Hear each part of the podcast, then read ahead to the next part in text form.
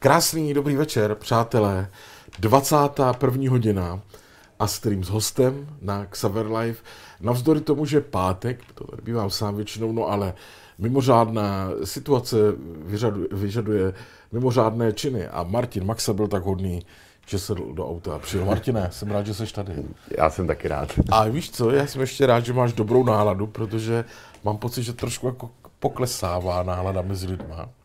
Já s tebou souhlasím, já si myslím, že ještě i poklesne. Ještě myslíš? Že já myslím, že to půjde jako rapidně dolů, poklesávat. Nicméně eh, ta dobrá nálada je snad asi jediné, co mi nikdo nemůže vzít, tak se snažím o ní nepřijít. A zakázat to tak, no. Ale ne, tak mm, doufejme, že aspoň trošku té dobré nálady přeneseme dneska večer k lidem, protože... A nebo si odskočíme k králi Míroslavovi si zaspívat. No, ale to ještě všechno je povolené ještě, to, tyhle věci. No ale dějou se věci, mimochodem prožíváš to, to, co se teď děje? Tak já to nějak Tragicky. osobně jako neprožívám. Beru to jako prostě věc, která v podstatě víceméně přichází trošičku každoročně. Já osobně si dokonce myslím, že ta celá ta situace je podle mě možná zbytečně dramatizovaná, ale to je můj názor, každý se mnou samozřejmě nemusí souhlasit. Nicméně dodrží vše, co dělat mám, takže mě nikdo jaksi nemůže Taky, já chodím... To smyslu persekuovat. Povenku teda povenku. Já jsem byl jenom u Bedzinky zatím s rouškou poctivě a tak. A asi to budeme muset nějakou dobu vydržet. Nicméně, teď to sleduju, jak třeba muzikanti a herci říkají, že jsou na čas bez práce tento samotný fakt, když odhlídneme od toho všeho, se tě dotýká? Nebo? Tak to si myslím, že úplně každého, ale nejenom nás lidí, kteří jak si, se zabýváme showbiznisem, ale v podstatě asi dojedou na tohle všichni živnostníci. Tak já už jsem vlastně na příští tři měsíce bez práce teď, protože všechny ty koncerty, které jsem měl nasmluvány, byly zrušeny. Eh, takže tohle to samozřejmě není nic veselého, protože víte, jak to je, ty, ty děti jedí pořád stejně. školné nezlevnily, takže je to samozřejmě obtížná situace a nějak se s tím srovnat musím. Na druhou stranu ty si umíš práci sám vymyslet, ne? Když je potřeba. Je to tak, já většinu večerů trávím tím, že jak, jak jsem tvůrčí člověk, že si něco vždycky tak nějak vynaleznu sám pro sebe. Takže já v těch volných večerech, které teď se mi takhle skýtají, tak si takhle skládám písničky, maluju si obrazy, občas přiložím ruku k dílu, protože protože buduji takový hotel, takže mám hodně práce i po této stránce. Čili na to, že bych jaksi lenivěl, rezivěl, tak na to si rozhodně stěžovat nemůžu. Naopak v podstatě v tomto smyslu mám toho času ještě víc, ale to hraní mi chybí samozřejmě. No jasný, no a tak to, je, to, to bude chvilka, já myslím, já to vidím fakt optimisticky, že už to bude bezovatek. Tak prosím tě, mm, Jaroslav Balík píše, dobrý večer, otázka na oba, na oba pány. Jak se vám líbil poslední díl Kazmy? Já jsem ho neviděl, tak já jsem Já taky ne, takže to je. Tak uh, Josef Mach ovšem píše, pan Mach, důležitý náš fanoušek, posílá donate 500, pane Machu, za to děkujeme a píše toto. Dobrý večer, pane Xaver i pane, a pane Maxo, zdravím z tepla svého domova, ale, ale jinak než od doutníku, jak jinak než od doutníku a čaje, doutník a čaje, to je ten žít, že? Škoda, že nemohu být s váma, ale chápu to, eh, no eh, a tak dále, tak dále. Přeji hodně sil. Eh, pan Mach je náš přední fanoušek a je pozvaný jsem do studia a už tady bude co nevidět a já se na vás těším, pane Machu. Dneska to bylo ještě trošku komplikovaný, protože my jsme do poslední chvíle v XTV ještě natáčeli a tak a já to pak vám všechno vysvětlím, až se tady objevíte. Tak, dobrý večer, Milana píše Roman Suchoň ze Slovenska, Josef Černý mm, z Dařbůh, z Raspenavy, Eh, prosím tě, a tady Stanislav dokoupil dobrý večer z, Ol- z Olomoucka, pevné zdraví všem. Tam je taky drsně na tom Olomoucku. Tam uzavřeli některý ty, je to zvláštní pocit asi, že? Můžeš to představit? Já bych to nechtěl zažít, no, ale je možné, že to nakonec zažijeme úplně všichni. Ale ta představa se mi jako nelíbí, že bych jak si ztratil vlastně, protože já jsem velmi svobodomyslný člověk a musím říct, že jakákoliv představa, když mě jako někdo jak si upře tu svobodu, tak jsem vždycky z toho velmi nervózní. A tohle je vlastně zásah do svobody. No je, no, ale nedá se nic dělat. No. Pan Pipiš následuje ve Švýcarsku, pane Pipiš, zdravíme do Švajcu. Eh, tady Michal Kaleta z Anglie.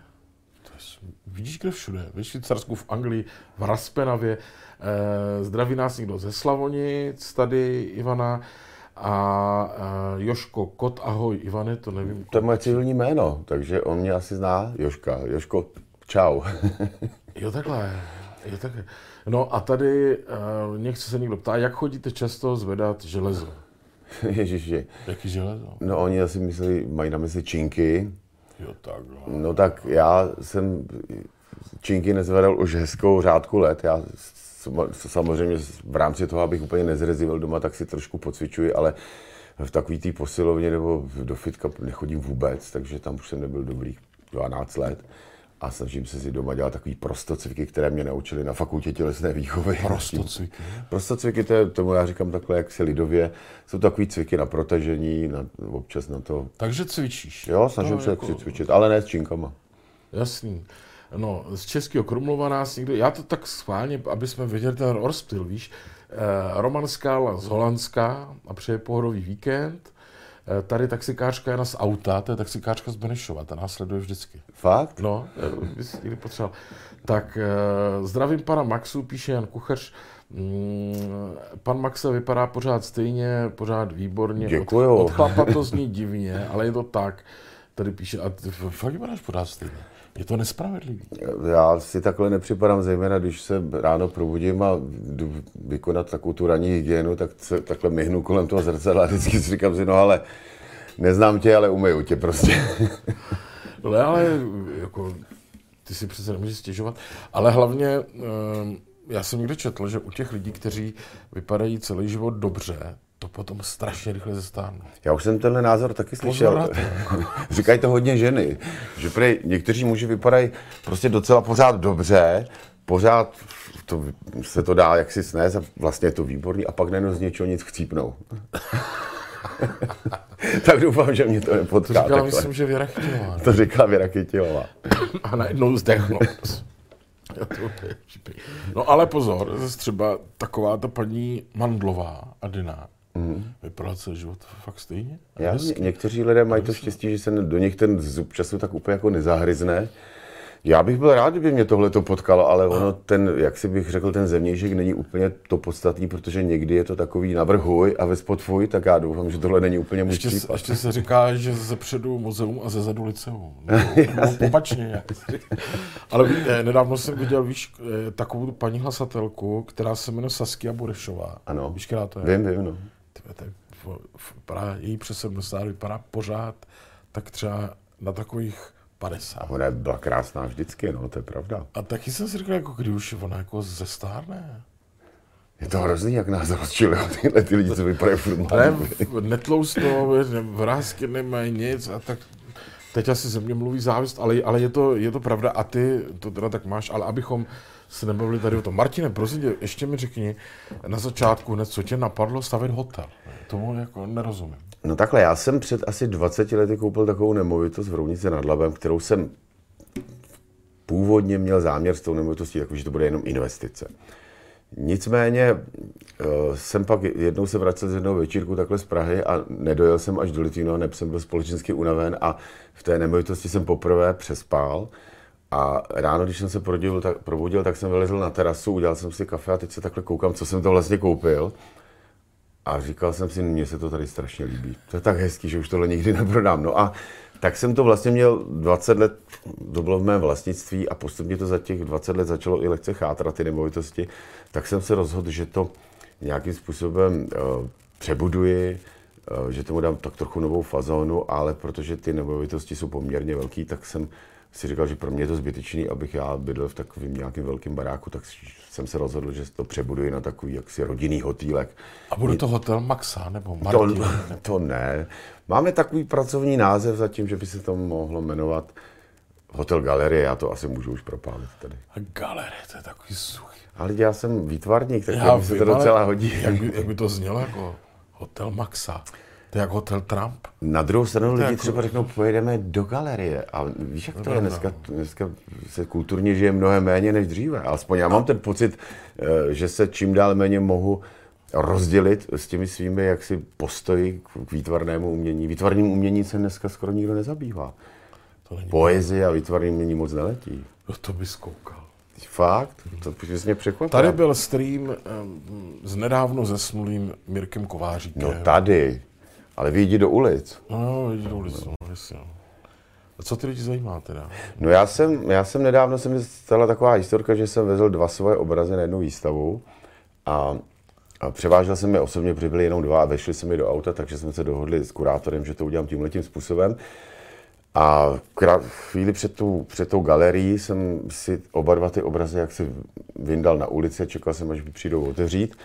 A pozoroval jsem reakce těch lidí a nikdo ani okem nezavadil o ty obrazy, ale pak tam přijel nějaký frér s takovou velkou motorkou, ale tam měla teda obdivu hodně, jako, no, takže jsem si říkal, je to takhle, no, už takhle. doba se v tomhle směru změnila a já mám pocit, že taková ta komunita lidí, v které já jsem vyrůstal, mezi kterou jsem se pohyb, pohyboval, uh, zejména v Litvínově, když jsem ještě jaksi se profiloval v docela malém divadle, tak jako by tahle komunita přestala existovat a dneska se lidi v podstatě baví jenom o věcech, o autech. A osobně si myslím, že kdybych si udělal takovou anketu, že bych se zeptal tisícovky lidí, po čem nejvíc touží v životě, tak mi 980 lidí řekne nějakou věc. Třeba nový mobil, nový počítač, auto nový, nebo nějakou věc, ale nic toho, co je, řekněme, duševního charakteru. No, to je to můj názor, možná se mýlim, ale tak to vidíme. Ale zase si říkám, jestli to třeba teď nepřišel ten okamžik, kdy si hodně z nás jako přehodnotí, víš, jako priority. Bylo by to super. Teď. No. Budou si říkat, tak k čemu mi jsou teď všechny ty věci, když jsem zavřený doma? Přesně tak. Hele, no, já se na toto téma ještě to, to dostanu, protože vím, že máš na to názory jako zajímavý. Ale co kdyby jsme zkusili teda první písničku? Jestli to přežijete, tak můžeme. No ne, my se, my se na to těšíme za první, jenom řeknu přátelé, je to takový jako improvizovaný vystoupení tady a hraní mm, přes YouTube, tak nečekejte, že to bude znít jako z CDčka, ale my jsme to zkoušeli a zní to skvěle. Tak když to říkáš. Jo, jo. Martin Maxa.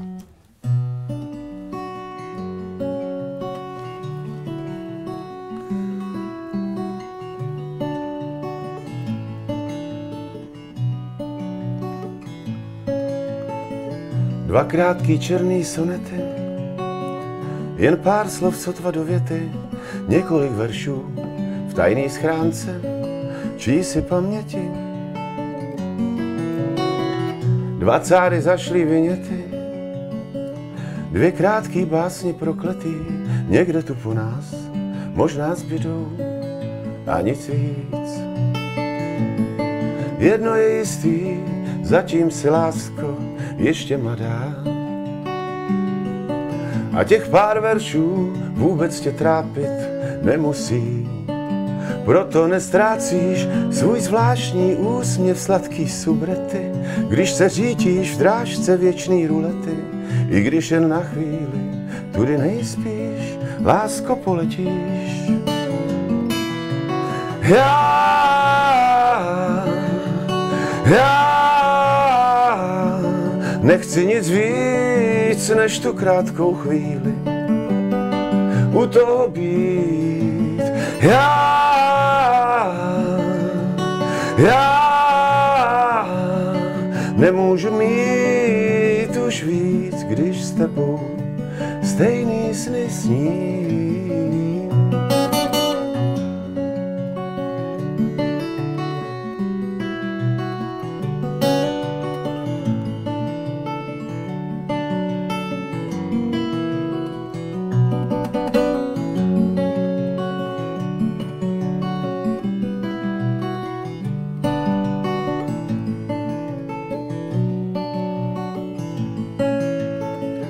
Jak svíčka, která zhasíná, i báseň, která začíná, jednou svý zbraně odevzdaně složí do klína. A krátká strofa nevinná, dvě zátky nejspíš od vína, někde tu po nás možná zbydou a nic víc. Jedno je jistý, zatím si lásko ještě mladá. A těch pár veršů vůbec tě trápit nemusí.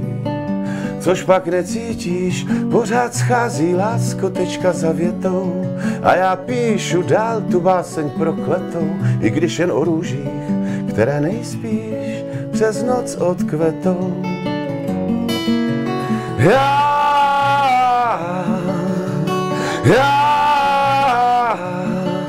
nechci nic víc než tu krátkou chvíli u toho být. Já, já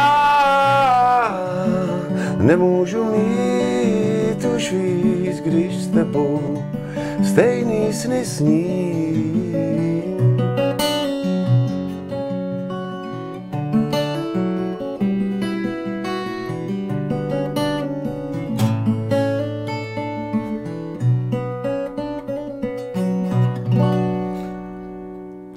Martine, podívej se, co tady lidi píšou. Krásný zvuk, krásné, děkuju, palce, Pepa, tady Pavel Šilhana, tak no, není to krásné. Děkuji, děkuji To vám. udělá radost. Jedna věc se mi na tobě, Martine, líbí. Strašně moc roky to sleduju. Ty si jdeš za svým. To je tak jako mm, v mých očích cený. Vlastně víš, co chceš dělat. Teď jako se nebojíš toho, já, já jsem tě třeba neviděl nikde na žádný vystoupení, nikde jako na playback, že vezmeš tu kytaru, zaspíváš. To je mě jako strašně sympatický. Řekni mi, co ty si teď myslíš o té, to, čemu se říká nastupující generace? Vítězové, superstárů, všech možných a tak.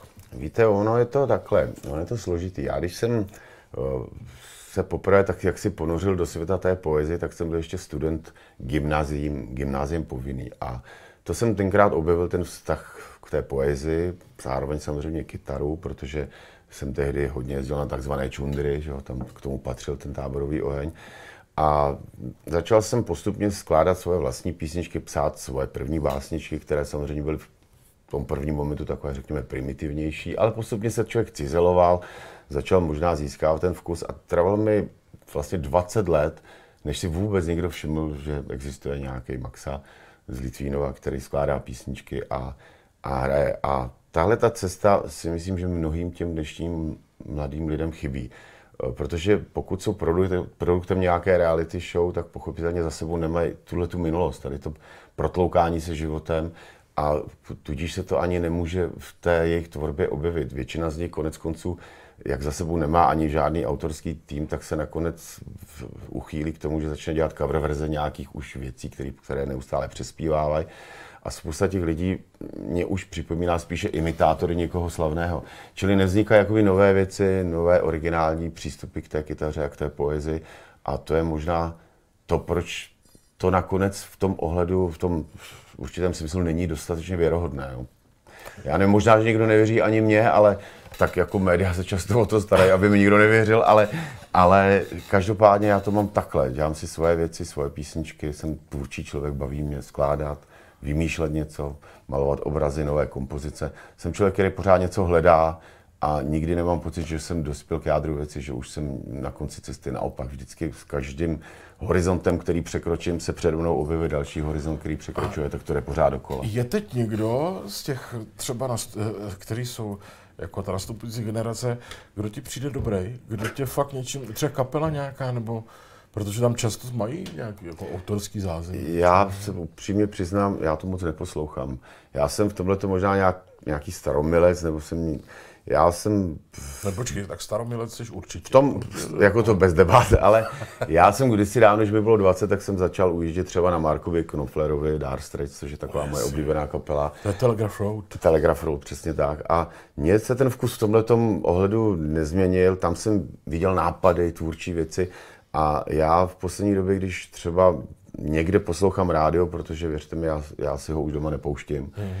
tak většinou to, co slyším v tom rádiu, mě malinko irituje. Ale já nechci teď být negativní. Třeba se to většině národa líbí, tak s tím nic jako neudělám. Ale já tam prostě neskladávám nic, co by mě oslovilo, co by mě nabilo ničím.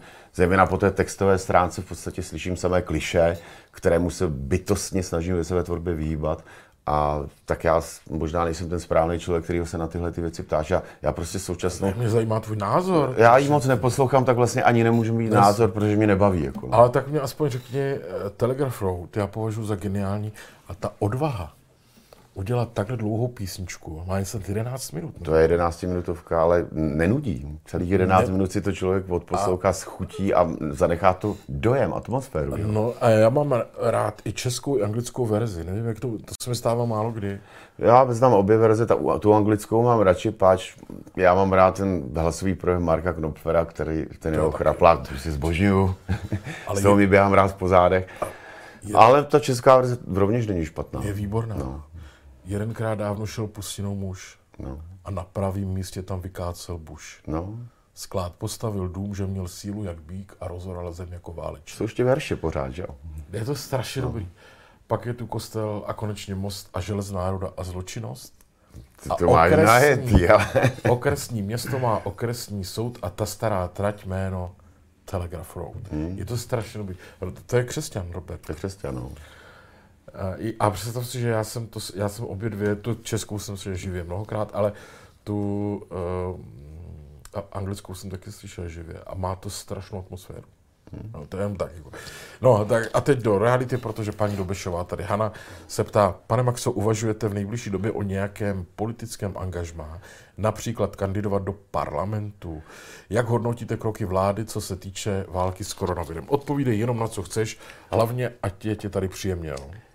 Haničko, jestli vám tak mohu říkat, neuvažuji, to familiár, neuvažuji nad tím, ale musím přiznat, a otevřeně to přiznávám, že byly etapy v mém životě, kdy jsem eh, tímto směrem uvažoval, ale to, byla, to byly okamžiky, anebo možná období, kdy jsem měl pocit, že bych svým nějakým angažmá dokázal změnit chod věcí, které se mi nelíbily tomto ohledu bohužel musím říct, že eh, jsem jaksi už přetékám skepsí a nemám pocit, že já s tím jako člověk něco udělám. A to prostředí, no do kterého... nedělat nic, ty, to prosím Neděláme, mluvím tady, že jo. No to jo. To... Je, je to, mám, při, mně připadá, že tím, co dělám, jsem smysluplnější, než tím, co bych dělal, kdybych případně byl zvolen do nějaké takovéhle funkce, kde bych vlastně jako osobnost samostatně už nic nezmohl, protože já si myslím, že, že ta, všechna ta rozhodnutí, kterými nás dneska často establishmenty, už nejsou výsledkem rozhodnutí jednoho jedince, který je třeba altruistou, který je eh, třeba, řekněme, osvícenější, ale je to, je to prostě, jak se říká se tomu obecně politika a je to výsledek vždycky nějakého nějakého názoru, zájmu určitých skupin a už to nemá nic společného se zdravým rozumem a ono, to, ono mě tohle to nepřitahuje. Takže já už bych dneska v této době asi se k podobný, eh, k podobný bo, podobně bohulibé činnosti, jako je kandidování do nějakého senátu nebo parlamentu, rozhodně asi nikdy už nechtěl uchýlit. Neříkej nikdy. A to je tak, samozřejmě pravda. Svatý pravidlo. Třeba, rozumíš, přijde doba ještě já bych ti dal hlas. to se hodné. Mně už se to jednou vymstilo, že jsem řekl, že máte jeden hlas. A, ale tak já jsem to na druhou stranu... Tak aspoň věděl od, bych věděl, od koho mám, ale... Ne, měl bys hodně hlasů. Ale v tom případě je nevýhoda to, že kdyby ona se neptá na senát, no ptá se do parlamentu, no tak do horní, do, do senátu i do, do sněmovny, ale eh, ty bys musel jít podle mě do senátora.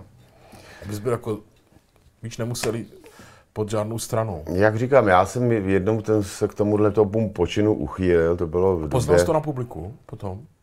No a v celku ani ne, myslím, že tenhle ten můj počin nehodnotili nějak vysloveně negativně, ale já jsem rovnou proklamoval hned na počátku, že mým cílem a rovnou jsem to říkal tady i novinářům, kteří mě v tomto smyslu oslovili, že já vlastně nemám v úmyslu připravovat nějaký návrhy, nějaký zákonů, ale mým úmyslem bylo tak trošku jak si zveřejňovat vše, co se tam šusne, jo? protože já si myslím, že v těchto těch vyšších patrech e, politiky, možná nejenom té naší české, se prostě pečou věci, které se dostávají na povrch tak jaksi nečekaně a nechtěně. A vždycky, když se připravuje nějaká, nějaká špína, tak vlastně to vyplave tak jako, že mimo děk, jako s ničím. A já jsem říkal, když bych tam byl já, tak bych byl blíže k pramení těmhle těm věcem a mohl by je hned zveřejňovat. Zase na druhou stranu by mě možná hnedka někdo odkrágloval. Takže lepší, že jsem sám nedostal. Prosím tě, mm, ten koronavir musíme vykouřit.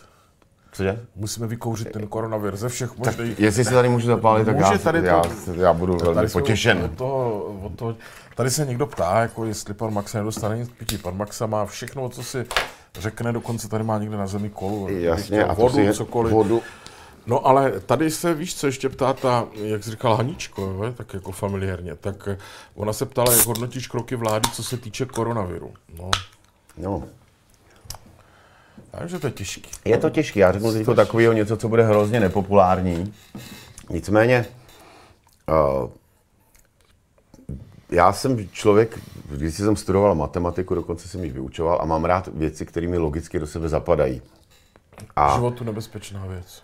To je životu nebezpečná věc, máš pravdu a možná, že se mi to vymstí, ale v každém případě mám takový pocit, že Uh, některé věci, které se v současné době odehrávají, mi logiku dávají. Například lidé, kteří se nějak možná zabývají vývojem světové ekonomiky, jistě mi dají zapravdu, že mnoho světových ekonomů už v posledních dvou letech jak si zvarovně zvedalo ukazovák v tom smyslu, že blížící se ekonomická krize, která v důsledku hospodaření těch vlád je skoro nevyhnutelnou záležitostí, bude tvrdá a dopadne na lidi velice krutě. No a já když vidím teď, co se děje, protože pochopitelně všechny ty kroky všech vlád, které špatně hospodařily, protože to není výsledou jenom té naší české vlády, ale je to v podstatě globální záležitost. Všechny vlády na celém světě se ke svým občanům podle mého názoru chovají velmi nezodpovědně. Tak těmto vládám uh, tuto, tento koronavirus prostě se stal kdo si z nebe, protože Eh, k těm, k těm nepopulárním opatřením, které vzejdou to je otázka, z této... kdo se slal a odkud, víš? No, jako. to je, to je, samozřejmě to taky otázka. Každopádně, každopádně uh, se celý tento proces té ekonomické krize eh, uspíší, rozprostře se to teď přes celé prázdniny, uspíší, ten, ty, ty dopady budou ještě tvrdší a potom se budou dělat nepopulární opatření, nikoliv ovšem už za to nebudou mít vinu politici, ovšem koronavirus. To je můj názor, ale jak říkám, nemusí se mnou vůbec nikdo souhlasit. No jasný. A tady můžeš říkat i věci, s kterými nemusíme vůbec souhlasit, nebo nikdo s nimi nemusí souhlasit. Ale eh, víš, co mně přišlo? Že to ukázalo do této chvíle jednu věc, že zcela selhala ta Evropská unie. Tak ona selhává už bych řekl delší dobu. No to já teď se to ukázalo, že na, najednou jako prostě Evropská unie nic, jsem měl pocit. Třeba eh, se o tom jenom nemluví, já nevím, třeba se to ukáže, ale to mě hrozně uh, nutí přemýšlet, k čemu to celý je. Ten drahý moloch.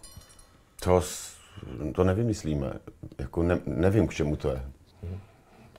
Tak prosím tě, tady se ptá někdo, uh, pan Jaroslav, jak vzpomínáš na natáčení Kameňáku? Ty jsi hrál v Kameňáku? Já jsem hrál v Kameňáku, no. Fakt? To Já teda musím panu Jaroslavu Balíkovi, Balíkovi pogratulovat, že si toho všiml, protože já jsem v tom kameňáku byl asi tak dvě minuty. takže, takže dobrý, ale hrál jsem v kameňáku, ale abych jako teda... sám odpo... sebe tam hrál, nebo. Ne, já jsem hrál učitele, já tělocvikáře. Já pořád hraju tělocvikáře, víš? No, co jiného. No to jiný. ale, ale já jsem totiž neviděl žádný kameňák. Bohužel, moje chyba přiznávám. Ne, tak já jsem tam hrál tělocvikáře takovýho, ale jako vzpomínám na to natáčení poměrně dobře, protože mě produkce ubytovala ve Vinotéce. A tím pádem se mi tam natáčelo velice dobře. Ale, ale každý, kdo točil se Zdeňkem trošku, tak oni všichni tak hezky po něm mluví, že on na nikoho prý nekřičí. On je hrozně milý v tomhle. Musím říct, že atmosféra toho natáčení byla opravdu přímá. Jako no. Jo. A ono je to nějak několik dílů, ne, těch kameňáků? Já jsem hrál jenom v jednom a jak říkám, byl jsem v něm fakt jenom asi dvě minuty. Bavilo takže, tě to, Martine? Jako mě, ty, mě kinematografie obecně velmi baví a jako byl bych rád, kdybych třeba takovéhle příležitosti dostával, protože uh, jsem se takhle vždycky viděl, hrozně mě bavilo, prostě se podílet na nějakém filmu, být nějakou třeba i menší rolí, mě to vůbec nevadí. Zase na druhou stranu, pravda, takže třeba dneska už se toho zajímavého tolik netočí, jako jo, to je můj názor, no. No ale já teda, já jsem hrál ve filmu, taky. Měl jsem tam dost velkou roli, ale to bylo hrozně, se pořád čekalo na něco.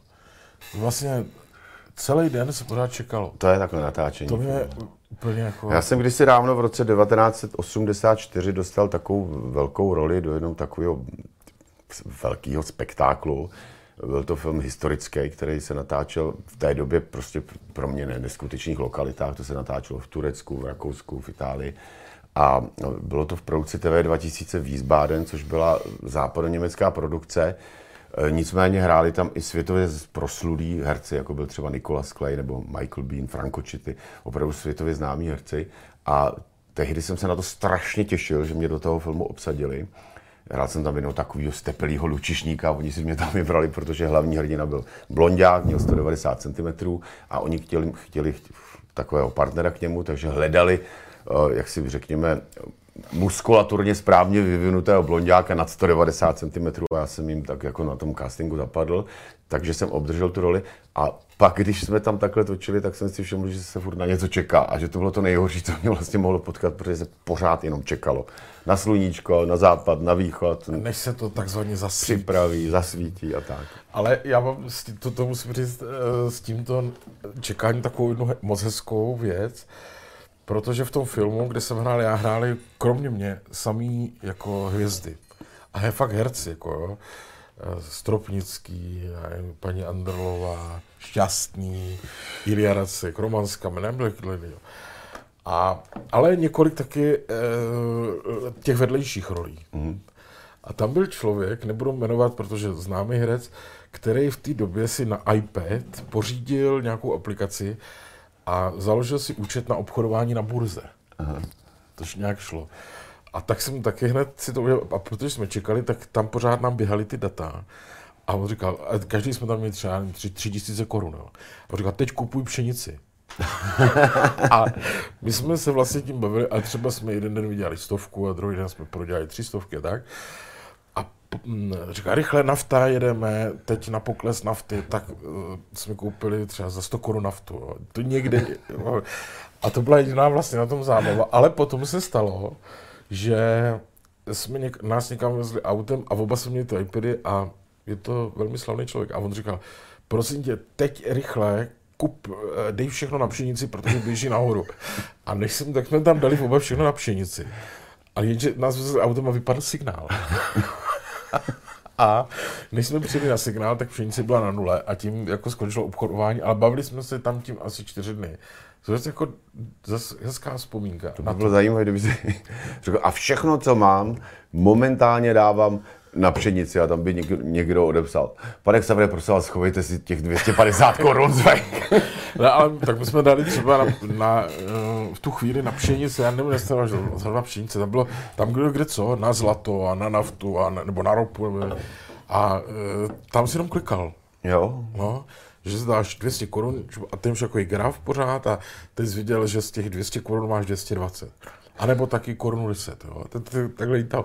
Ale zábava, je to neuvěřitelná. Drahá, ale tak, no, tak ale... pokud jako investuješ těch 200 pade, to se přežít dá nějaká no, ztráta. Oba dva jsme na tom prodělali každý tři tisíce za ty... Asi, za, za, to, to už bolí, jo. Tři táci, to už bolí, no. No, tak tam bylo 8 tisíc za natáčecí den. To říkám, dobře. No. tak jo, tak tady. Ale hned, jako byl jsem tak disciplinovaný, aby mi to nesvádělo, tak jsem tu aplikaci hned vymazal. A nedávno mi přišel mail od nějaké té prostě firmy, jestli to chci obnovit. Tak jsem napsal, psal, než děkuju, už jsem vám dal tři tisíce na pšenici. Prosím tě, ještě eh, jedna věc k tomu, k těm filmům. Ty teda, kdybys jako mohl, tak bys hrál ve filmech, jo? kdybys dostával nabídky. Tebe by to bavilo. Mě by to rozhodně I s tím bavilo. čekáním, i s tím vším. Mm. No a muzika k filmu. Já jsem teď jednu dělal, to málo kdo možná ví, ale nedávno zrovna jsem skládal hudbu k jednomu filmu, který měl na podzim premiéru. Byla to česká komedie, která se jmenovala Román pro pokročilé. A vlastně všechno, i tu scénickou hudbu, i takový ty pilotní písničky jsem k tomu psal já. A to tě baví? To mě taky bavilo. A to, to se prý dělá tak, že si pustíš ten film? Taky se to dělá takhle, ty scénické ty scénické věci určitě, ale pak jsou samozřejmě pilotní třeba věci, které se složí a řekněme, napíšou se takový ty sekvence toho, té písničky, některé dlouhé, některé krátké a pak se to různě prostřídává, tak je potřeba do toho filmu. Já jenom dávám letecký režim, až bude písnička, aby mě do toho nezazvonil mobil. No to by, to by mě asi tady kleplo.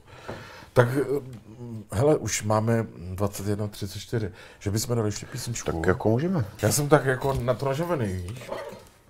754 lidí Krásný. online. Krásně. Já vás všechny zdravím. Vezmi si, že teď 754 lidem uděláš radost. Vlastně já, když je zdravím naše fanoušky, tak tamhle do té kamery. Jo, do té kamery. Tak já vás když zpíváš, když se Děkujeme chceš vám. podívat paní Haničce do očí. Haničko. Nápadník Helenky, někdo píše, to jsem nepochopil. Nápadník Helenky, protože já jsem v tom kameňáku hrál nápadníka Helenky Ondráčkové, ona tam hrála se mnou. My jsme se tam dokonce, mám pocit, vzali. Až tak. Až takhle to bylo. že jsme, nevím, jestli tam byla ta svatba, ale to myslím ne, ale bylo to jasný, že uh, my dva se vezmeme. Hele, já mám Helenu rád. Ona Já je taky. fakt dobrá. Já ji taky mám rád, ale. A, a zažil jsi, promiň, ještě než, No. že, že, zažil jsi někdy situaci, jen tak se bavit třeba na večírku bez jakýhokoliv publika nebo tak? Jsme kamarádi s Helenkou Výborná vypravička totiž. A studnice vzpomínek mimochodem. A já si myslím, že je to i ženská teda, která má srdce na pravém místě. Jako. Je to, opravdu si moc vážím. To já taky, to musím říct. No. Já mám rád i Martina. Martina mám taky rád, i když se s ním tolik neznám jako s Helenou. Jako, musím, tak to uh, jsme pochválili někoho. Tak. tak uh, takže Martin Max. Tak já zahraju písničku, která se jmenuje Soukromé lži. Já jsem ji napsal, protože... A Morávková utřela, promiň, to tady lidi píšou, já to Jo, tady jo, ona utřela, no. A, a to je v tom filmu, jo? Ona mě chtěla zbalit, no. Chudák, ale já mám Danu taky. Já ji mám taky moc rád. Takhle si ublížil. No, tak to bylo ve scénáři, abych samozřejmě normálně neublížil. Dana je kamarádka. A Dana je velká to je ten kamarádka, úžasná auta. Samý případ, co Helena. Promiň, už budu držet hubu. Ale teď prosím tě, teď to musíme na chvilku ještě, teď tam začíná soutěž, to Ano. bude trvat pár vteřin. Dobře. Tak ještě, ty tam lidi typují počet manerek, to, ti, to pak ti vysvětlím, jo, to teď je jedno. Tady se hraje o iPhone, a je to pro, pro členy pouze a tak. Ale tak ještě jedna otázka před tou písničkou, než doběhne Mhm. ta soutěž, ať tam mezi tím lidi, prosím tě, mm, my totiž, mm, ty jsi říkal, že lidi nezajímají obrazy, jo. Ale já si myslím, že to vůbec není pravda. Já znám spoustu lidí, kteří poslední dobou začínají kupovat obrazy. No takhle, pokud je to tímhle tím způsobem, že to někdo bere jako investici, to je úplně jiného, ale já mluvím Ne, o tom, chtějí to mít doma. no to si nemyslím, že to je nějaký velký trend. To možná žiješ, v, řekněme, v komunitě lidí, kde to takhle funguje, ale obecně bych řekl, že, že tenhle ten druh umění jak si nefrčí. No. No ale tvoje obrazy jdou poměrně ložit, ne? no já bohužel všechny prodal, já momentálně vlastním jenom čtyři obrazy svoje a teď už teda ani neprodávám, protože nemám co vystavovat a já do budoucna bych jsem rád, tak si zase pořádal výstavy. Jo, takhle, takže. A ještě navíc, aby to Hotel, bylo, galerie ještě, tam musí něco být. tam by něco taky mohlo se Já ti pověsit. tam můžu půjčit něco. No. Tady všechno, co vidíš, je mistr Saudik. Jo? Jsem poznal hned, samozřejmě, to je nepřehlednutelný rukopis. Konec soutěže, můžeme hrát. Můžeme rád. takže, takže písnička, která přijde, teď se jmenuje Soukromé lži, abych tedy navázal. Eh, Napsal jsem ji, protože eh, jak se v posledních eh, letech tak jako brouzdám tím podzimem života, těmi středními lety, tak si zároveň uvědomuji, že některé věci, které jsem jaksi dřív běžně prožíval, už se mi v tom životě úplně nedějí, ale naučil jsem se eh, tomu čelit tím, že si takhle po nocích nalhávám příběhy nějaké a tyhle ty milosrdné lži jsou docela fajn a proto se tomu jmenuje soukromé lži. Podzim života Martina za Maxi. chvilku.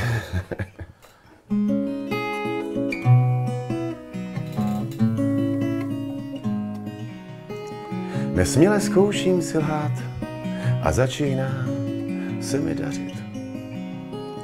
Což konec konců má lásko, je ti vidět na očích, které zrcadlí rázem tvář muže, z vyšších kruhů jenž cokoliv může.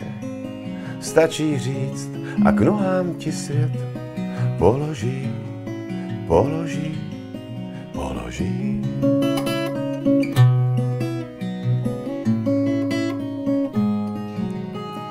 Stačí si jen trochu lhát a rázem svět změníš v místo, kde se tě sotva kdy píta, dotkne prsten studeným. Tady ti nehrozí laciná slíta, neměj strach, lásko v mém domě vydá. Jedna noc za tisíc let hubených, hubených, hubených.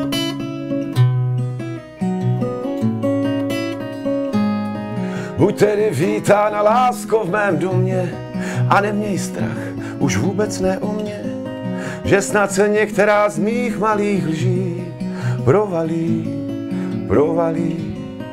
Tady mi nehrozí přízraky dluhů, tady se čas nejvíc livrejí sluhů. Ono si stačí říct a zpomalí, zpomalí, zpomalí.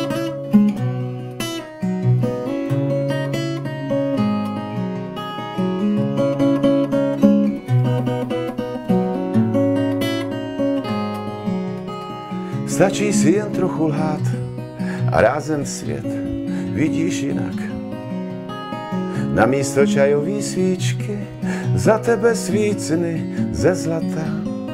Pustí se do křížku s černou nocí, nikdy to nevzdaj a ty máš hned pocit, že není nic, co nemůžeš mít.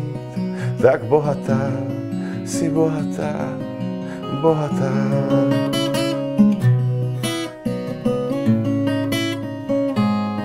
Až mě zas navštívíš, lásko v mém domě, neměj strach, už vůbec ne o mě, že snad se některá z mých malých lží provalí, provalí.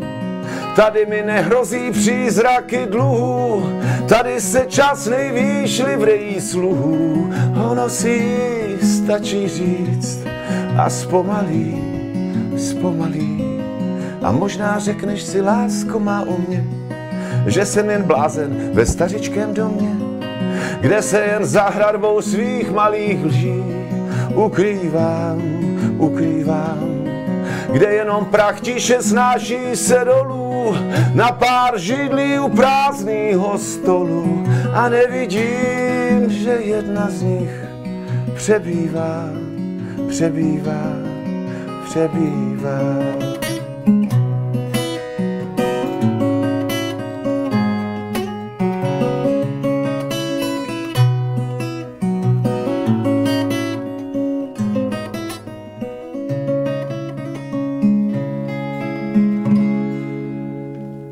Jsem neznal. To neznáš, to je písnička z mé nejnovější desky poslední, která se jmenuje Sám sebou. A to je pěkný, člověče. Děkuju. Hmm, to musím uznat. Ale teď mi vysvětli, to mě celou dobu na to musím myslet, ten podzim života. Tak jaký podzim života? Od kdy myslíš, že je podzim života? Tak já myslím, tak teď mám, kdy se chodí do předčasného důchodu? To nevím, já nevím, kdy se chodí do normálního důchodu. Hele, tak normálně, můj brácha, ten je v předčasném důchodu, je o tři roky starší než já už je předčasném důchodu. Takže já si myslím, že to mám za pár let, kdybych mohl zažádat. Tobě je, podle mě, 50... 59 mi bylo před, před týdnem. 59, takže ti bude za rok 60. Ano. A ty... Ježíš, to je hnusný, neříkej to. Co na to hnusnýho? Jsi v nejlepších letech? Jo, dobrý, no. Ale podzim života je podle mě tak od 80, ne? Super, tak já jsem to možná trošku přehnal, jsem to možná moc dramatizoval. Dobr, dobrá, ne, na tebe brouzdám, ten... brouzdám se středními lety. Na tebe dolíhá ten koronavir, ne? Asi jo, člověče. to vidím. Tady nám píše Michal, tohle je nádhera, jedu si kamionem po Anglii a mám skvělý koncert online. Děkuji, Michale. To je co? To je super. Zahrajte písničku o splašených koních, když tam někdo. Uh, to je asi jedna z tvoje, to jsou podle mě dvě nejznámější. Slaví? Slaví, Ráno v ulicích, Pomalý koně, Nábojnice hodně známá. Nábojnice vlastně poměrně známá písnička, protože ta svého času byla snad jednou z nejhranějších písniček na rádích českých před nějakými 15 lety. A to aniž by kdokoliv, jak si té písničce pomáhal, jakože si ji našli v podstatě diváci sami nebo posluchači sami. A to si myslím, že je velký úspěch, protože samozřejmě, když někdo vydává pod nějakým, řekněme, renomovaným vydavatelství písničky, tak to vydavatelství mu pomůže, ale když nějaká písnička se chytne úplně sama, bez jakékoliv, jakéhokoliv tlaku ze zadu, že nemá ten vítr v zádech právě té, toho vydavatelství, tak si myslím, že to je velký úspěch. Tu bych možná dal jako další. Jo, tak jo. Ale až po budeme povídat. Prosím, že no já teď se chci dotknout jedné vážné věci, když tě to bude když to nebude milý, tak prostě řekneš, jdem se bavit o něčem Ty jsi zažil i období v životě, který byl hodně těžký. Období, kdy jsi chodil po soudech a tak. A pak to všechno dobře dopadlo, pokud já vím. No úplně ne, jak si, mám to za sebou. Je to... Ob... Poznamená to člověka? Hodně, no. Musím říct, že hodně, protože Zejména člověk, který je podobného naturelu jako já, když jsem já vyrostl skutečně na tom Vinetuovi a oči Trendovi a mám tak jako hodně pod kůží takový to, to právo neubližovat někomu a tyhle ty věci prostě takhle cítím, tak když se potom člověk dostane do toho soukolí té naší justice a zjistí, že byl nespravedlivě potrestán, odsouzen, persekuovan a vnímám to takhle dodnes, jako velice nespravedlivou záležitost. Ale ty jsi nebyl zavřený. No zavřený jsem nebyl, ale dostal jsem podmínku. Dobře, no, ne, je, to, je to vyjádření nějakého trestu. Vlastně tě ta společnost, nebo řekněme představitelé té výkonné moci, té společnosti v tomto smyslu, eh, tě označí za zločince. To je jedno, že to je podmínka. Kdyby dostal třídní důdku, tak je to úplně jedno. Ale tímto, touhle nálepkou, tímhle přílep, ten přílepek mi dali na základě toho, že jsem se snažil někomu pomoci.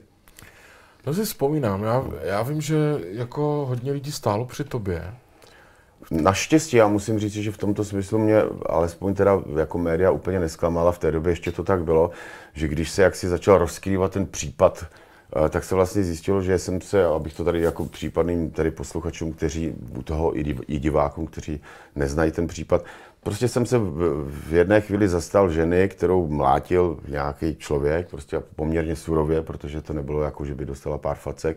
Bylo to o tom, že prostě byla celá od krve a bylo to docela hustý. Jako.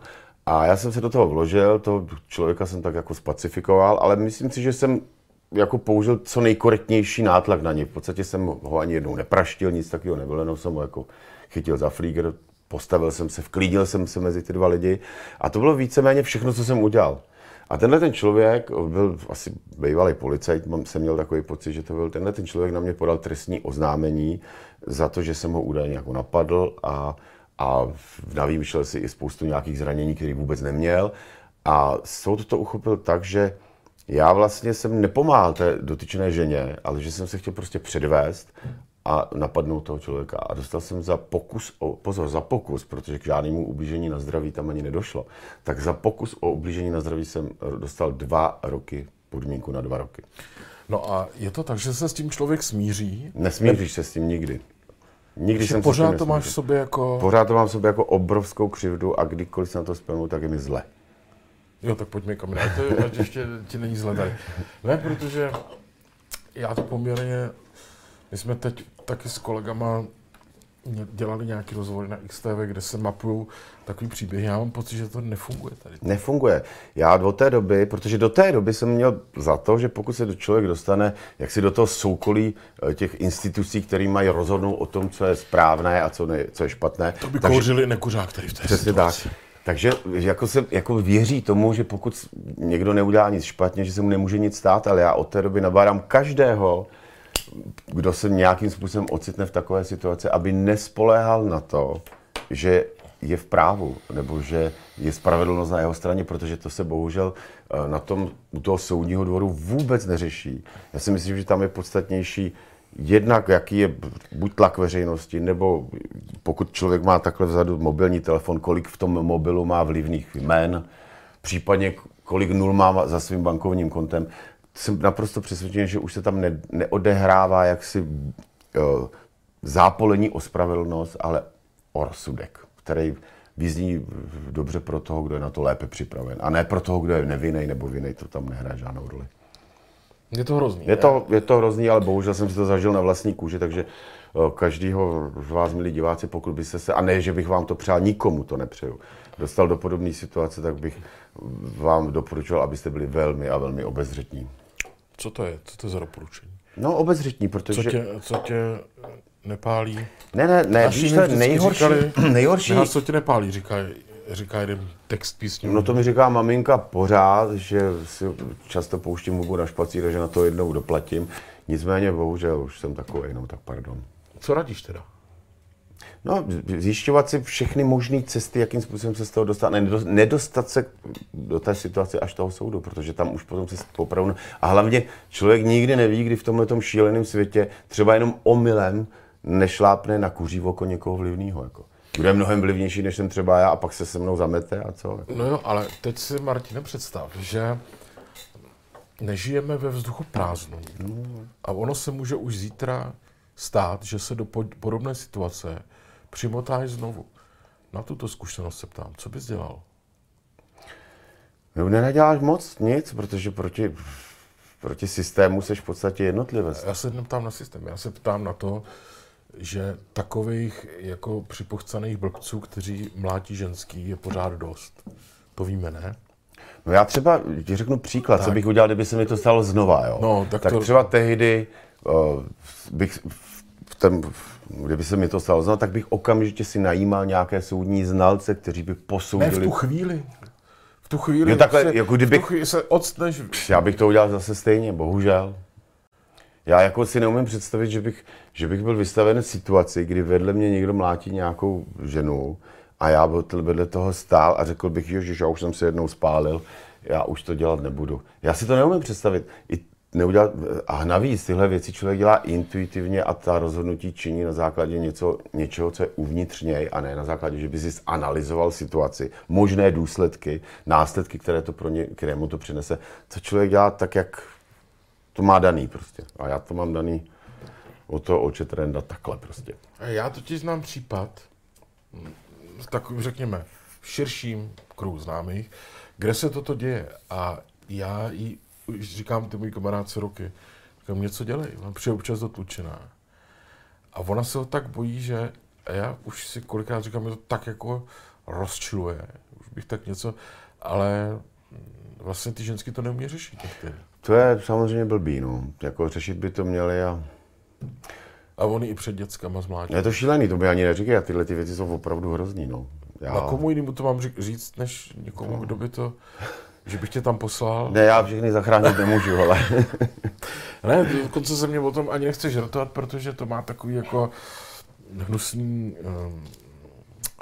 Já nevím, proč si to vůbec lidi dělají, že si, že si jako to fyzicky ubližují. To vysvětlím. To mi jenom mindrák, tak to, debil, který si troufne jenom na ženskou a ještě na tu, co má doma, protože to má vyzkoušený, přijde a potřebuje si zvednout sebevědomí. No, tak je to fakt hrozný, no. no. Ale je to hrozný, no, tak je to hrozný z toho důvodu, že, no ten, aby jsme to tady, to stejně nevyřešíme, ale kdyby náhodou, tak na nás dva by se mohli obrátit. My to s Martinem bychom vyřešili, já bych to metodicky vedl.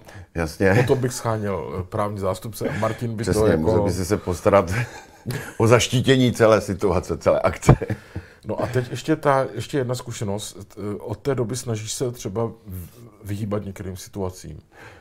Vy třeba méně chodíš do baru třeba. Tak to já jsem to nikdy na ní moc nedělal upřímně. Takže já jsem se do těchto situací nějak v životě moc často nedává, nedostával.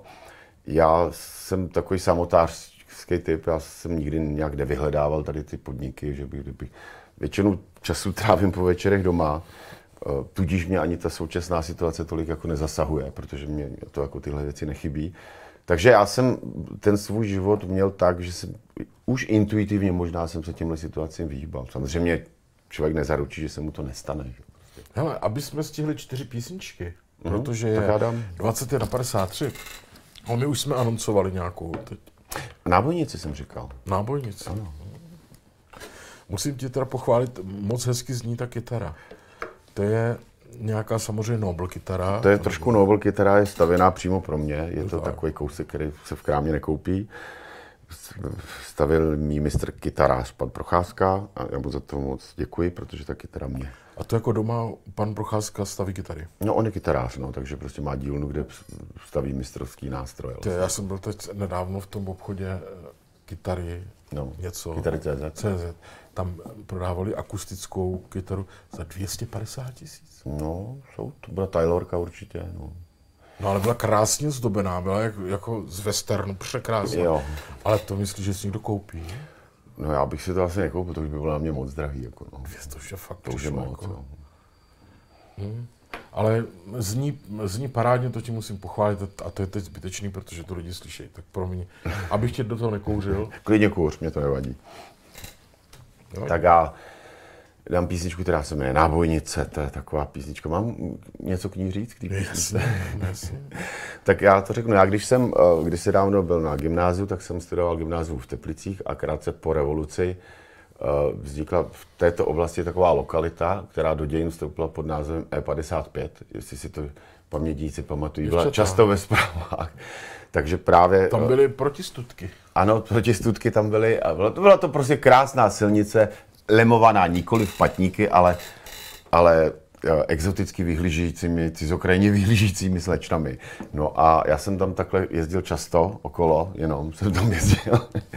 A napadla mě tahle ta písnička, takže, eh, takže ono se to jmenuje jako nábojnice ten název, když se řekne námonice, tak si každý eh, z diváků či posluchačů určitě jako představí takový ten ocelový předmět s kulkou uvnitř. Tak z toho, co jsem právě řekl, že je jasné, že to je jiný předmět. Jiná nábojnice. Která má s kulkama také mnoho společného. Takže takhle vznikla písnička před nějakými 27 lety už. A tady tě zdraví pan Mach z Teplic. Oh. Vidíte, pane Machu, vy si to určitě pamatujete. E55. Vidíte, a Pavel Cifroň říká, že vypadám na mnohem mlaději než na 59. Já vám za to děkuji. Kolikrát to chceš ještě slyšet?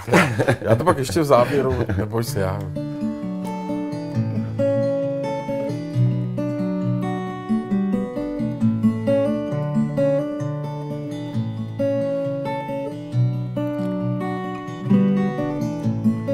Zatím se neblízká na zlý časy, zatím je svět skrze tvý černý řasy. Růžovej sen, jak se zdá. Zatím je plná tvá pochladnice, chlapci mají pořád ostrý nábojnice. Koho chceš mít, toho máš.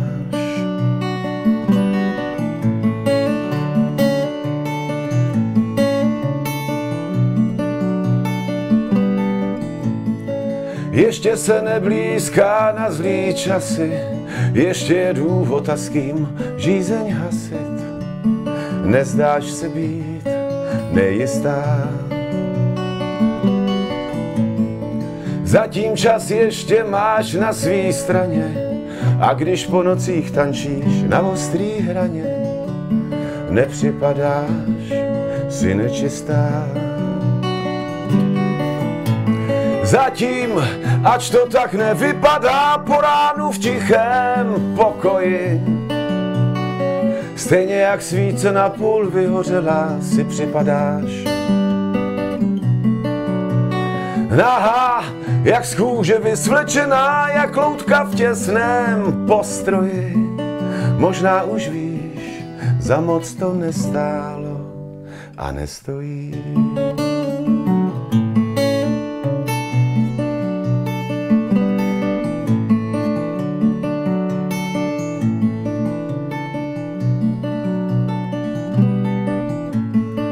Zatím je fajn snad jen na tvý straně, čas tolik není chlapkům rezavý zbraně. Pár nočních můr už taky máš. Struhlice ubývá zlatých šperků, dnes ráno navíc první nekrytou směnku. Kdo si ti dal pod polštář? Zatím, ač to tak nevypadá po ránu v tichém pokoji. Stejně jak svíce na půl vyhořela si připadáš. Nahá, jak z kůže vysvlečená, jak loutka v těsném postroji. Možná už víš, za moc to nestálo a nestojí.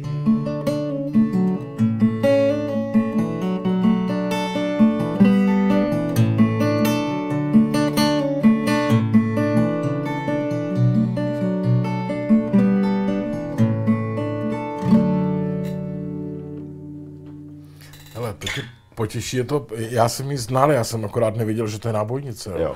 Děkujeme za fotky, Lukáši, díky, je, bude podepisovat za chvilku. Tady to tě potěší, někdo píše, díky za hosta, dlouho jsem ho neviděl, neslyšel a má skvělý čistý projev, hudební i mluvený. Děkuji pěkně. Hudební, hudební, Děkuji. No. Mimochodem vypadáš hodně mladší. A, tak zdravím vás, jaké mla, máte plány s pionírákem v Litvínově? S pionírákem, co to je? Pionírák je hud, kdysi proslulý hudební klub, který jsem vlastnil, který jsem i provozoval v 90. letech. Eh, to byla taková, taková budova, která, řekněme, se stala zázemím, záštitou pro všechny takový potulný muzikanty, kteří tam byli po Litvínovsku. A plány s tím mám takový, že už ten klub to má jaksi čas toho klubu už vypršel, ale v tom, v tom baráku bydlím, takže... takže to není pionýrský tábor, to je... Ne, jako... byl to, ono se to takhle jmenovalo, protože to byl kdysi dávno Dům pionýrů a mládeže. Aha. A my jsme to pak přeměnovali na Pionýr Alezio jako pionýr. Jako, a přišlo mi to jako vtipný. Ježíš, to je strašně blbý. Ale dneska už bys to neměl, že ne? No a ono to tak jmenovalo celou dobu, celý 90. léta, to byl klub Pionýr. Pionýr. No. Ale vidět, že to lidi znají. Eh, prosím tě, eh, Martine, já jsem, když slyším některý úspěšný muzikanty eh, český, a takhle zejména vás, co si umíte s kytarou sednout a bavit lidi, což je úžasný, tak si říkám, Mm, kdo z těch amerických bardů jako je ten jeho protižek ty Americe. Za u toho Romana Horkýho já si říkám, že to je takový jako ten Willie Nelson můj oblíbený. Jo. Že má takový. Mm. A já si říkám, kdo je vlastně americký Martin Maxa? Nebo možná i v obráceně. E, ale ty tak e, seš, že to není ničemu podobný, že je velká výhoda, ale máš někoho takhle? Co ten Chris Christophers nebo někdo tak? Ne, to asi ne, tohle ty jsou spíš jako na country a já vyložení to, co dělám, to jako klasický country. Ale jo, jo, ale... Baladický písničky. Jo. Takovýhle. No tak, ne, nebo Simon s Garfunkel? Simon a Garfunkel, to byly krásné věci. Krásný dvojhlas, nádherný kytary, to se mi líbilo vždycky. Jo, tak jako pokud jsem někde, řekněme, čerpal, ale já to nikdy nečerpal, já jsem vždycky si našel svoji cestu, ale to neznamená, že se mi některé věci nelíbily. Simon a Garfunkel zcela určitě, jako to bylo, to jsem poslouchal velmi rád. Jako. No, no mně se to líbí do dneška a hlavně teda moc přes vzbouřený vody. Jako, Krásná Překrás. No. Překrás. Všiml jsi, že to nemá žádný český text? To vůbec nevím ani. Já jsem to totiž jako, já totiž nemám rád, když se přetextovávají tyhle ty cizí věci. Ono to většinou jsou, nedopadne dobře. No, většinou ne, ale některý mají dobrou verzi. Hmm. Českou. Stejně jako někdy dopadnou špatně, jako Hotel California třeba. Ale tak, no někdo tady píše, eh, nejlepší vaše píseň je píseň Padlých. A to nevím, co je. Píseň Padlých je písnička, kterou jsem, která se také nachází na té mé poslední desce, na tom sám sebou. A má za sebou velice zajímavý příběh, který bych tady mohl říct. Já jsem viděl v televizi reportáž o jednom uh, vojákovi, který se navrátí vším se z Afghánistánu, ale ve velmi jaksi dezolátním stavu. Ten kluk neměl ruku, nohu, ale přežil to, ten výbuch nějakého toho šrapnelu. A teď to byla taková reportáž ve večerních zprávách a všiml jsem si, jak tam stojí ten kluk, který je hrdý v podstatě na svůj vlast a na to, co udělal. Určitě byl i statečný, všechny tyhle ty věci, vším tím letím, jak si disponoval. A okolo byli ty generálové, kteří tam neustále žvanili a, a, a přisuzovali si nějaký zásluhy. A já jsem říkal, teď tam mluví pořád ty generálové a ten kluk chudák tam stojí bez té ruky, bez té nohy s tou protézou. A tak se mě napadlo napsat písničku o těchto těch vojácích, kteří prostě eh, v tom Afghánistánu nechají nějaký to zdraví, případně i životy a přitom se na ně v podstatě nemyslí, zapomene se na ně. Tak jak si takový tu, to ovoce Eh, za ten počin sklidí vždycky někdo jiný. No a napsal jsem takovou subtilní věc, která se jmenuje Píseň padlých. A pak se stala taková zvláštní věc, eh, protože jeden voják, který se navrátil z Afghánistánu pod přizívkou Reggie, je to slavná osobnost, který bohužel už je napravdě boží, tak se vrátil po zásahu s třepinou v podstatě v katatonickém stavu, že byl na vozejku, ani nemluvil, vůbec neprojevoval žádnou emoci, nic. A ti jeho kamarádi, kteří se vrátili s ním, donesli tady tu cerečko, to cerečko s tou mojí písničkou a když on slyšel píseň Padlý, tak aspoň takhle mi to bylo sděleno, já u toho nebyl, tak on poprvé něco projevil, že mu začala týct jaksi slza takhle po tváři. A napadla eh, určitou skupinu lidí, která mají takovou nadaci pro tyhle ty vojáky, která se jmenuje Reggie Base, právě po něm, že se z téhle písničky stane hymna právě pro tyhle kluky. Mm-hmm. A oni si to takhle opravdu vybrali. A právě s těmihle, těmi veterány z Afghánistánu jsem natáčel i klip, kde hráli skutečně autentičtí hrdinové z této války takže si ta písnička vlastně našla svoji cestu zase úplně sama. No, jasně. Tady eh, ještě se několik lidí ptá na písničku Ráno v ulicích a to se přiznám, že taky nevím. Ráno v ulicích znáš, to je jedna z těch třech takových mých známých. Už zase mám svůj obvyklý den, to hraju rád. Jo, je, je, nevím, že to je eh, to. Hele, navrhuju udělat pořadí, protože 22 hodiny 4 minuty. Uh-huh. A pořadí, že bychom si dali slavnostně cigaretu. Uh-huh, ano. Potom bychom udělali podpisy. Ano mezi tím tak jako tady odpovídali. Já už tě poslouchám. Neděláš to správně, protože každý soubor má mít svého kapelníka. A pak bychom dali poslední písničku. Ano, může být. Já jsem dobrý velitel, ne? Výborně vymyslel. jako, hele, co je k tomu potřeba, aby si sedla a napsal písničku? Já jsem si to moc krát jako říkal. Inspirace samozřejmě, což je... ob- Inspirace, tak Teď, já vím, hele, Inspirace. inspirace je něco, co se jako takhle říká, je to takový slovo. Je to, je to nějaký souběh okolností, je to nápad, možná, který souzní s určitou náladou, v které se nacházíš. Není to vůbec jednoduchá záležitost, já teda musím říct, že jsem napsal už hrozně moc písniček, který jsem pak nikdy nikde nehrál a nakonec jsem je zapomněl, protože každá věc, kterou jsem kdy napsal, kterou se nestydím hrát potom, je prověřená časem. A bohužel s tou inspirací to je tak, že to není tak, jako že každý den si člověk takhle luskne prstama a řekne si, teď mi tady, milá dámo, vplujte skrze záclony do příbytku, hezky mě polipte na ústa a já něco splodím. Člověk prostě co musí když mít... to nejde? No to nikdy nejde prostě, no. Člověk jako co musí- pomůže? Nevím, já vždycky se snažím mít jaksi oči otevřený, uši nastražený, abych případný ten okamžik jako nepropásl něčeho takového. Snažím se kolem sebe dívat, ne, ale nedokážu najít recept na to, jak si sednout a napsat písničku. Vždycky to je něco, co nedokážu uchopit úplně přesně, tudíž to nedokážu v tomhle okamžiku ani přesně úplně osvětlit. Si ještě někdo napíšete, že vypadá o 20 let mladší, tak vás zablokuju tam. Pište to, pište to, jo. to to bylo několikrát. A prosím tě, a co, jakou roli v tom hrají emoce? V tom, Obrovskou. no, třeba rozumíš, že tě něco naštve, nebo něco ti udělá radost, a nebo ti někoho líto třeba. No obrovskou, proto já se za to všem posluchačům omlouvám, ale já všechny písničky, pokud jste si všimli, mám tak trochu smutný. Jako jo. Já jsem si totiž všiml, protože ta, be, být smutnej, dostat se do tohohle duševního stavu, duše a mysl, do toho smutku, to je velmi emotivní záležitost, která přetrvá.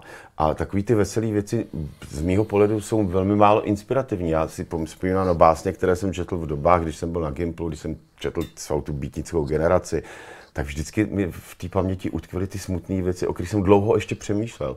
A proto tvrdím, že ta emoce v těch písničkách je nesmírně důležitá, ale musí to být skutečná, prožitá emoce a ne taková ta vykalkulovaná, což se taky hodně často děje. No a pak je to pak jsou takový ty veselé písničky s oslavou světlých zítřků, ty já teda opravdu nedávám, jako to nemůžu. Takže emoce tam hrajou velmi důležitou roli. Čím to, jak to děláte nohavica, že já v tom cítím tolik emocí v těch písničkách. Je to fakt mě, já když slyším Darmoděje, a slyším ho tisíckrát, nebo možná víckrát, mě kdy- kdykoliv to slyším, tak mě běhá mráz po zádech, nebo zítra ráno v pět a Sarajevo a tak. Tak cítí to ten člověk tak a za dru- to je jedna věc, ale pak druhá věc, Nebo že ono je to kus i řemesla, samozřejmě. Člověk musí hodně a hodně číst, hodně se nechávat inspirovat jinými autory. Konec konců to není nic zvláštního, když já poslouchám některé písničkáře, tak tam kolikrát slyším verše, které jsem slyšel už od někoho jiného. I v, těch, v tom světě poezie se vykrádá, ale já bych řekl, že jsou to správný krádeže. Já to teď vůbec neodsuzuju, protože když to tam do té písničky zrovna sedí, tak proč by to ten člověk jak si si nevypomohl. A, na, a navíc, ona ta čeština je sice zdánlivě bezedná studnice metafor a možností, jak pracovat s tím českým jazykem. Nicméně ani tahle ta česká studnice není bezedná. I každý autor se nakonec dostane do takového okamžiku, kdy už si hrabe na dno. A já to sám třeba vidím v poslední době sám na sobě, když mám pocit, že už nemůžu vydolovat žádný neotřelej verš, že už nedokážu kápnout na něco, co tady ještě nebylo. A je to čím dál, proto ty prodlevy mezi těmi písničkami, které já skládám, jsou čím dál delší, protože, protože už jsem všechno ohmatal, všechno, každý slepý rameno u té poezie už jsem si probádal a, a nemůžu z toho dostat nic dalšího. Takže nevzdávám to, jak si vedu tuhle tu válku s větrnými mlýny, ale je to, jak říkám, čím dál obtížnější. Mimochodem, já jsem nedávno dostal od jednoho ehm, kolegy bývalého z Frekvence 1 ehm, takový dva svazky vyváz, jak se svázaly časopisy, jak se to řekne jako? No, že se to udělal takový do deset. Já vím, co myslíš, no. Mladý světy z No. nějakého třeba roku 85, 6 a tak. Já měl kdysi ohníček takhle. Jo, No, jasně. to je tak zajímavý, když tím listuješ. No. A eh, mě tam strašně zaujala jedna věc, strašně zaujala, velmi zaujala. Martin Alfa, píše Alfa, Alfa asi eh, a posílá 20 liber. Tak 20 liber. To je hodně. No to je hodně. No. Martine, děkujeme. A mimochodem, tak se ještě si přemýšleli, jestli je to pravda, jo? protože tam byl právě, že se vracím k tomu Nohavicovi, on tam psal nějakou si kritiku někdo v tom starým mladáku na písničky Nohavici. Jo? A říkal, že, že je geniální v tom, že jako jediný uměl vymyslet rým na slovo supermuž. Jo, No, to by nepřijde až tak jako obtížný. Jo. Super muž. jo. A co je dobrý, dobrý rým? Super muž, černá tuš, hned se vzmuž. to, to je skoro stejný.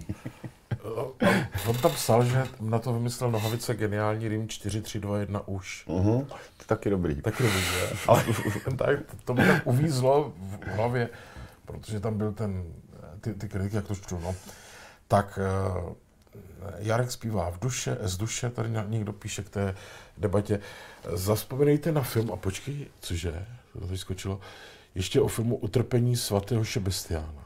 No to je ten film, o kterém jsem tady už se zmiňoval, to je ten, který se točil tehdy v A tam jsi nějaký polonahy v tom filmu, ne? No tam mám se, tu římskou zbroj mám na sobě, že jo, takže to, ty, ty římský vojáci, já tam hraju velitele uh, družiny lučišníků, takže mám takový slušivý jako rytíř, ne rytířský, no v čem byli ty římani oblečení, měli takový ty kryty přes břicho, že jo. Togy, asi ne. Hmm, To, byla to, no, to byly ty To pláště, ale tohle byly takový to brnění vlastně typicky římský, jako no.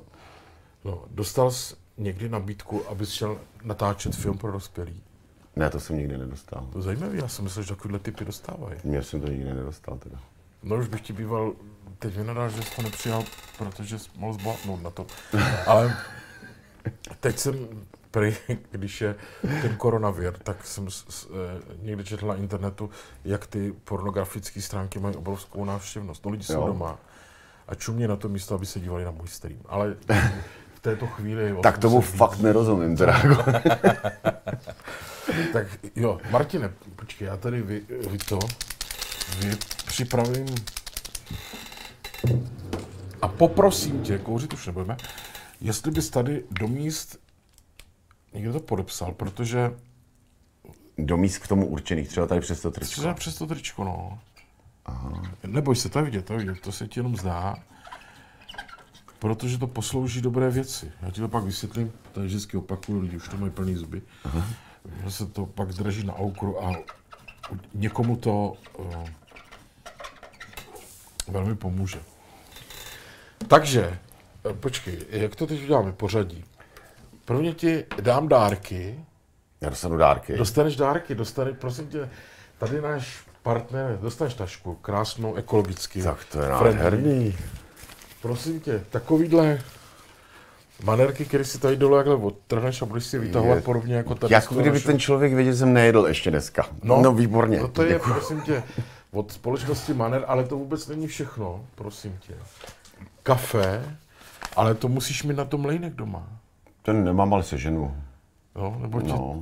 pokousat to dobře, nebo něco si, Jako zuby mám dobrý, to by možná No, i to-. A to si dám všechno do To té do tašky tašky. teďko. Já ti to dám tady takhle bokem, aby jsme měli výborný zážitek na tu závěrečnou písničku. A pak ti to tady dám. A Jo. ještě sám dám i cigára teda. Tam, Je ty už takhle půjdeš pak rychle no odcházet. já jo? už jako balím. Jo, jo, jo, jo, jo, jo. Takže, Martine, já tě poprosím a pak se s tebou rozloučím. Dobře, tak já dám jednu takovou teď písničku, která vždycky, když se bavím s, s, nějakými ze svých kolegů takhle ze show businessu, tak se probírají různé žánry. A jeden žánr je takový, který, o kterém vždycky říkají všichni, že už je úplně mrtvý, že to vůbec do, do popu nepatří nebo do, do nějaké rokové muziky, a to je Valčík. Valčík nikdo neskládá Valčíky, protože to už je jakože pase. Ale já jsem ještě chodil kdysi do tanečních, takže já mám matné povědomí o Valčíku. Se těžko hraje na kytaru, Valčík. No a já navíc jsem v těch tanečních uh, jenom kouřil na záchodcích většinou. Válčík se hraje těžce na kytaru, to máš pravdu. A jako prostě člověk, který nesouhlasí s tímhle tím názorem, protože mě přijde Válčík jako velmi krásný žánr, uh, jsem napsal asi dvě nebo tři To nevím, písničky. žánr, jako Jako hudební žánr to je Valčík, prostě je to tak. žánr to není ani omylem. Tak co to je? Tak je to tempo nějaký. To... No, ale i žánr. Tak dobře. Tempo. Uh, ať je po tvým klidně, aby jsme se nehádali, ano. ale žánr jako je trošku... Tak jsem napsal Valčík. A napsal, nazval Napsal jsem ho Valčík a řekni tomu klidně žánr. žánr. Taková žánrová odbočka, když dovolíte. Když dovolíš, kamarád. Já se těším. Nečekej, až tě lásko má, zradí oči. Dobře vím, jak se věci mají. Ještě poznám, když láska skončí. Není proč to už skrývat, vinotají.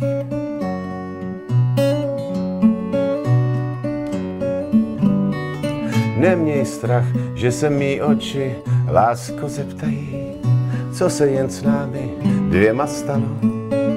Muži zkrátka moc na slzy nehrají, znáš to sama, ti pláčou potají.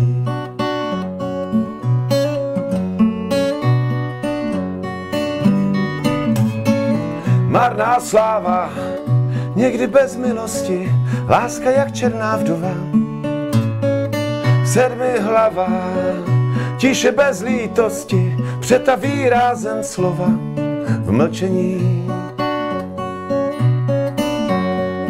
Někdy stačí dlaní rozechvělou vzít za nesprávnou kliku. Náhle spatříš víc než jedno tělo, pár propletených otazníků.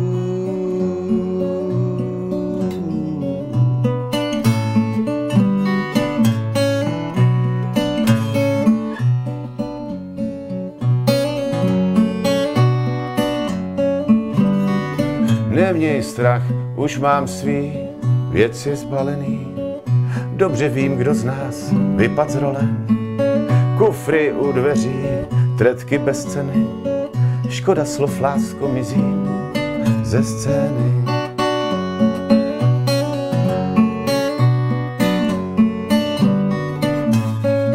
Marná sláva, někdy bez milosti, láska jak černá vdova sedmi hlava, tiše bez lítosti, přetaví rázem slova v mlčení. Někdy stačí dlaní rozechvělou vzít za nesprávnou kliku. Náhle spatříš víc než jedno tělo, pár propletených otazníků.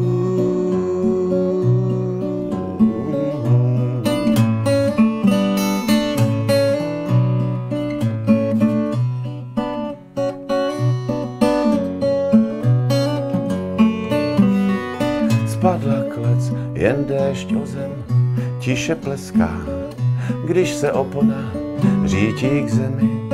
Končí nepěkná humoreska, stokrát obehraná, nehezká.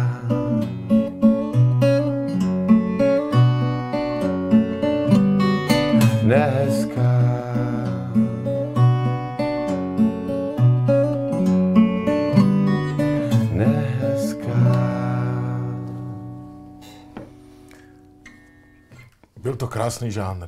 Děkuji. Ne, bylo fakt, děkuji. Byl takový žánr v rytmu valčíku. Martine, moc si vážím toho, že jsi přijel. Já jsem taky rád, Udělal že jsem tu velkou byl. radost a hm, tady to někdo teď psal a já to tak tady jenom podívej se. Uh, tady to píše Michal. Děkuji, pane Maxa, že jste si udělal čas a příjemnil jste nám večer v téhle nelehké době. Eh, Dobrou noc všem. A o to tady tak dnes trošku šlo. Děkuji, přátelé. Michale. Martine, díky, těším se na příště. Já taky. Bylo to fajn. Ahoj. Čau, kamaráde. Čau, ahoj. Přátelé, zítra večer ve 21 hodin Roman Horký. A pro dnešek mám pro vás poslední dvě slova. Dobrou noc. Dobrou noc. To.